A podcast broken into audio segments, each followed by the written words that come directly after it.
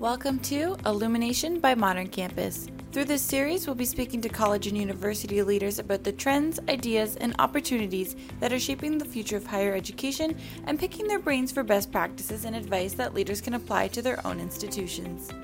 On today's episode, the EvoLLLution's editor in chief, Amrit Ahluwalia, speaks with Nicole Cobb, who is Associate Vice President of Workforce Solutions at Jefferson Community and Technical College. We talked to Nicole about the importance of workforce development divisions and how to create a seamless collaboration across the institution to meet modern learner needs. Let's get into it. Nicole, thank you so much for joining us for today's episode of Illumination. Thanks for inviting me. I'm excited to kind of talk all things community colleges. Absolutely. Well, I mean, let's start off right at the top. You know, we're in Workforce Development Month. What is the significance of Workforce Development Month? I think there's never been a better time to really focus on the need to reskill, retrain, upgrade our workforce just to kind of respond to the things that we're seeing in our economy due to the pandemic.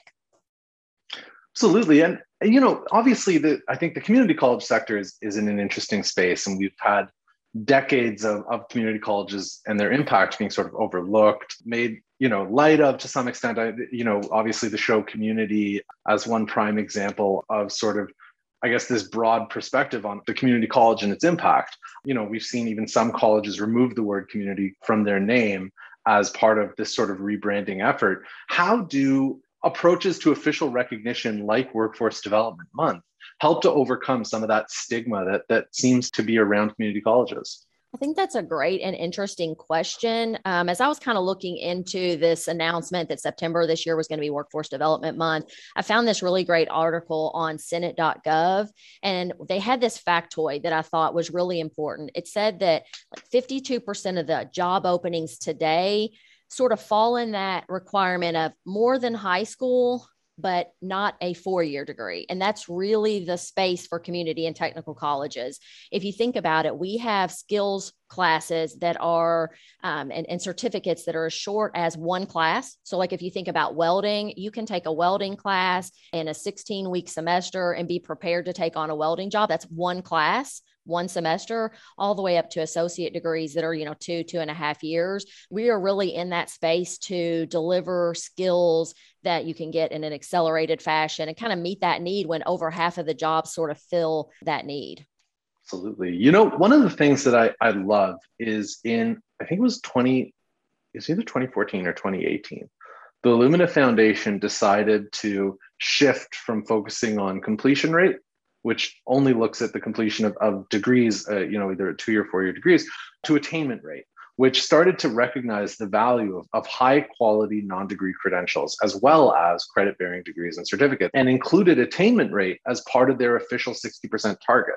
So the, the 60% target now is, is attainment rate based, it's not completion rate based. And, and to your point, I mean, that it's not about earning a particular piece of paper after a particular amount of time. It's about facilitating that student's pursuit of their particular goal.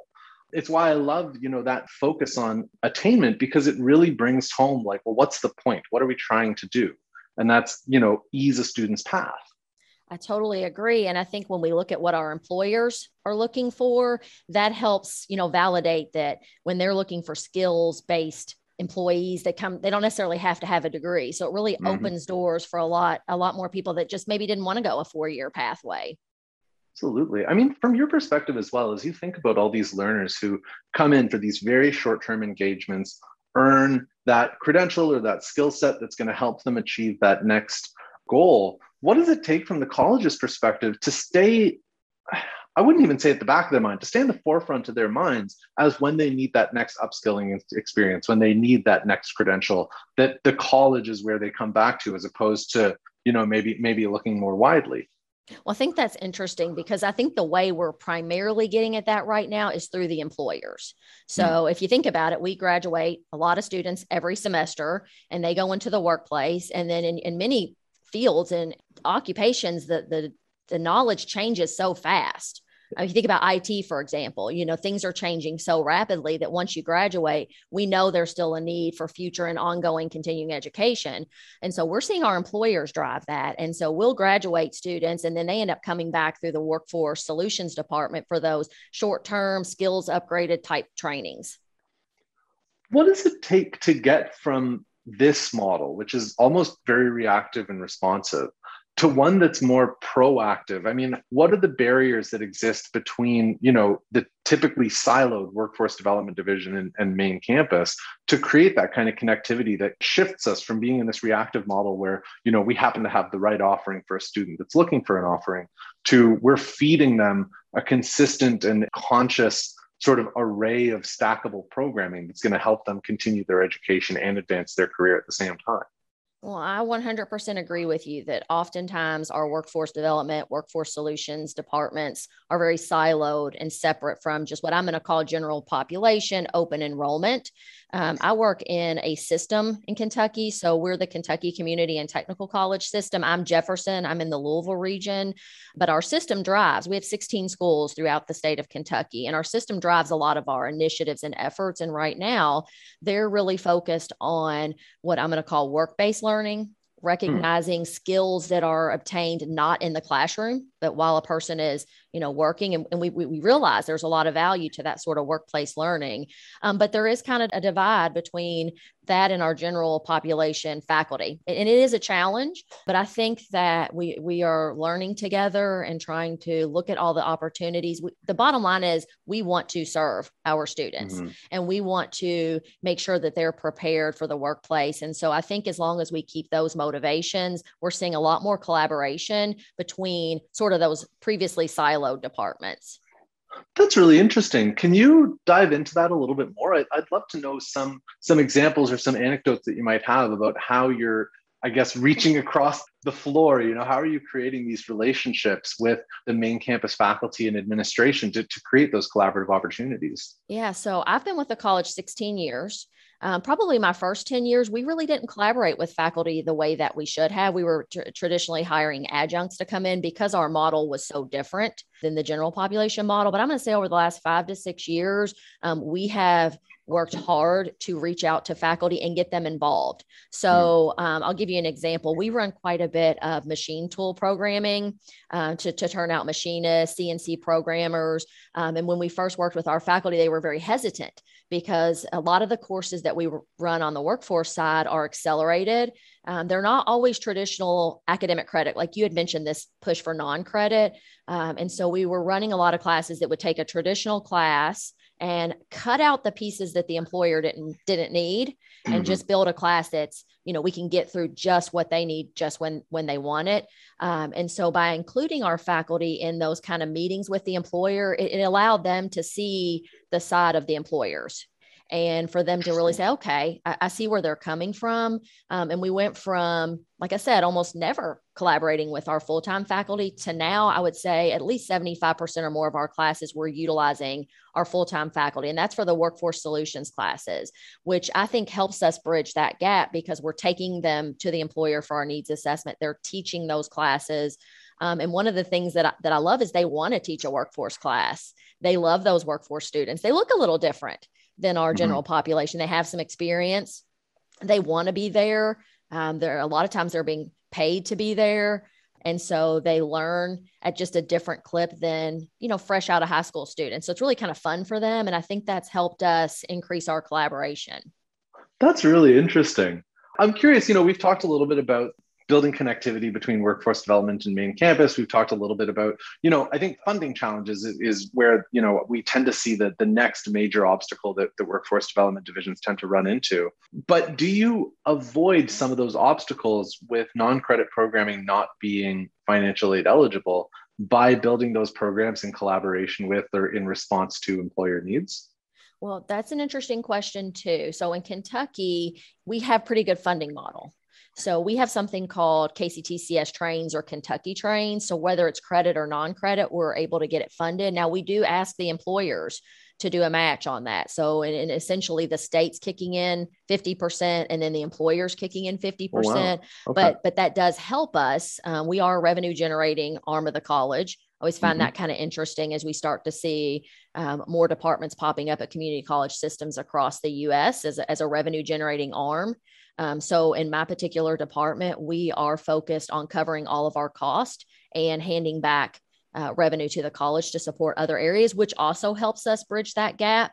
Between main campus and workforce solutions because we are helping support through revenue, through mm-hmm. equipment purchases, through professional training development opportunities for our faculty. Um, so funding is not as much of a challenge for us. We actually just moved from a 50 50 model to a 75 25, which means the employer only has to pay 25%. So it's a pretty big carrot. It does require the company to still step up, um, but mm-hmm. that's really what's helping us with sustainability. That's really interesting. On that topic, because I'm personally fascinated by business models. It's something that I find really interesting in the post-secondary space because, you know, we, there's a lot of chemistry for professors who who've been in higher education for a long time and suddenly are managing multi-million dollar budgets. And it's mm-hmm. it's it's a fascinating progression. I mean, as a revenue generating unit, what are some best practices when it comes to the management of your division that you'd love to see rolled out across the rest of the college? So, uh, one of the things that we sh- we have shared with our sister colleges is a pricing model. So, you're right. I mean, it's not a natural thing for most community college or higher education people to like manage a budget mm-hmm. per se. Um, so, we have put together a funding model that says, okay, we know we we have to identify all of our cost. It's all in a spreadsheet. Um, and then we have a particular, what we're going to call profit ratio. And so we want to make sure that we're pricing fair as well. Um, we don't want to charge one company a, a, one rate and another separate. And, and we look at kind of topics and demand and things like that to price, but that's very foreign, I think, in most of higher ed. Um, so we put together basically just a simple spreadsheet that, that allows um, an individual project manager to calculate all of their expenses and then know how to price it, which we think helps because we've set the standard. It's sort of mm-hmm. that standardization of how we approach um, our pricing model. Um, I think that's definitely a best practice because we want to, like I said, be fair in how we price and market to our, our community. Absolutely. And as you think about, you know, I think we see workforce education, lifelong learning as being a strategic initiative for almost every higher education institution right now. But that effort tends to get, again, like kind of blocked over, a siloed in, into a workforce solutions department like yours what does it take from the institutional perspective to start drawing non-degree and workforce education divisions into sort of the strategic center of the institution as opposed to sort of operating on the periphery yeah i think what we're seeing in kentucky is that a lot of the workforce solutions departments need restructured and their reporting uh, who they report to in kentucky about half report directly to their president and half do not. In most cases, the the half that doesn't is reporting to like a provost or a chief academic officer, which is what I do. But like I said, there's about half of us that report to the president. And we think that makes a lot of sense because it stays on the radar of the person who is leading the college, mm-hmm. you know, st- their strategies. Um, and so we're actually making a push right now to get all of our workforce solutions departments reporting structure directly to the president. And we know presidents have kind of changed over the last 10 years too, in terms of how yeah. much they're out meeting with employers and, and fundraising and things of that nature. But it gets us a little bit closer to where the strategy kind of grows and and it helps us to inform our presidents of what's going on because they are kind of primarily focused on the main campus to your point. So um, but that allows us a little bit of time on their radar and, and emphasis on what we're doing. Absolutely. On that topic you know something that there's this debate that has lived in the EvoLLLution community for well since we launched so i guess 2011 10 years. Mm-hmm. and i'm curious on your take. Now you know, traditionally served continuing ed and workforce development. That's been the population the EvoLLLution has tended to work with. And as, you know, the years have gone on and, and more and more of our readers have come from central or senior administration, a debate has popped up as to the innovative capacity when a division becomes part of the institutional core. Right now, continuing ed workforce development has traditionally lived on the periphery. They've been free to innovate, try creative things, mm-hmm. do stuff that a college or a university traditionally wouldn't do because they're that little bit separated. As that division becomes closer and closer to the center of the institution, how do you think that affects the capacity to innovate? Well, I think you're right. The, those workforce departments are the innovators. Um, my president typically classifies us as the entrepreneurial arm of the college. And because we're getting closer and closer to main campus operations, we're starting to see that bleed over. It has been a process to help other individuals on the main campus kind of think about, you know, doing something in a non traditional way. Uh, certainly, COVID helped with that. I mean, that's one of the positive outcomes of COVID is it forced, you know, where you may have traditionally been in person, face to face, to to looking at online models and hybrids, and you know even potentially offering a class off site where mm-hmm. that that facility has a, a, better space for social distancing and whatnot. But um, it definitely is a challenge, and I think the closer we get to our main campus um, partners, they they just I don't know. I feel like it just it, it spreads. It's it's almost like a yawn, right? You see something and it kind of catches you, and so they see these things, they get really excited. They are seeing like, for example, um, and you recognize on the main campus, the general population side, to add a class can take years. Mm-hmm. Not so on the workforce solution side. You know, we're able to add something almost on demand so long as we can find you know industry support and subject matter experts. Um, but we can also offer credit for that. So in the kctcs system we call it business and industry topics so like bit special topics credit but we are able to offer that. And then our industry partners you know can can award that credit to their students and then potentially our faculty can end up accepting it as an elective or, or more. Huh. um, so i think when we talk about that we're, we're much more on the forefront with our faculty conversations and they hear how much flexibility and entrepreneurial behaviors we have. And I think it kind of catchy. So I think that's a good thing for us. That's fascinating. And I, there's a couple of pieces there that, that are worth drawing out. I mean, one is that that recognition, the empathy, right? Like as folks see that you're delivering on the mission of the college, but in a slightly different way, there's more buy-in to the work that's happening in a workforce solutions non-degree department where otherwise it's it's foreign, it's weird, it's not quote unquote rigorous. As you build those relationships, as that visibility of the work that happens in workforce solutions increases, yeah, I can definitely see how that would support that that collaborative spirit and that opportunity to spread out that DNA of continuing ed across the rest of the institution. That's really interesting.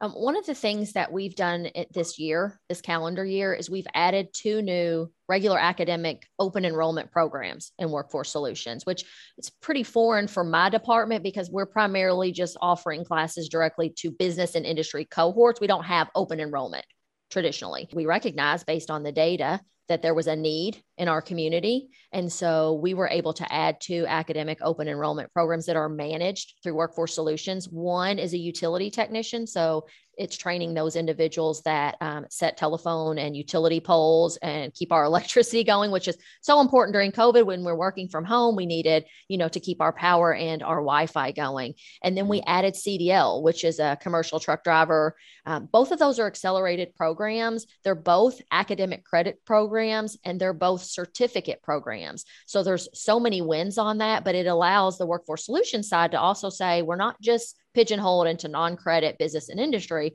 We can also um, add these short-term programs and because we're revenue generating we don't have to follow the traditional tuition model which means it's a little bit easier for us to fund mm-hmm. our programs for sustainability sake. But it also just you know kind of shows main campus that there are you know we're not just pigeonholed to non-credit Nicole, I, I, think we're coming up on time here, so I'm going to wrap us up here. Is there anything you'd like to add about the work that you and your team are doing, the opportunities that you're building to create that connective tissue between workforce solutions and, and the rest of the institution?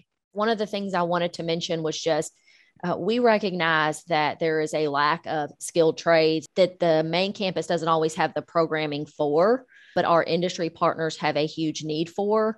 So, you know, we just want to share the good news that workforce solutions departments, they're not better or worse. They're just another arm of the community college. Um, we want to make sure everyone knows that we're here to support our community as well by filling those pipelines through the methods that we're kind of able to be a little bit more flexible. So, but but we also partner very closely with our general population main campus, um, and so to me, it's a collaborative, and I think Kentucky has a great model to just really really highlight that partnership. This episode is brought to you by Modern Campus in partnership with The EvoLLLution. Modern Campus empowers higher ed institutions to thrive when radical change is required to deal with lower student enrollments and revenue, rising costs, crushing student debt, and even school closures. Powered by the industry's only student first modern learner engagement platform, Presidents and provosts can work with Modern Campus to create pathways for lifelong learners, while marketing and IT can deliver Amazon like personalization and instant fulfillment. To find out more on how you can transform your institution to meet the needs of today's modern learner,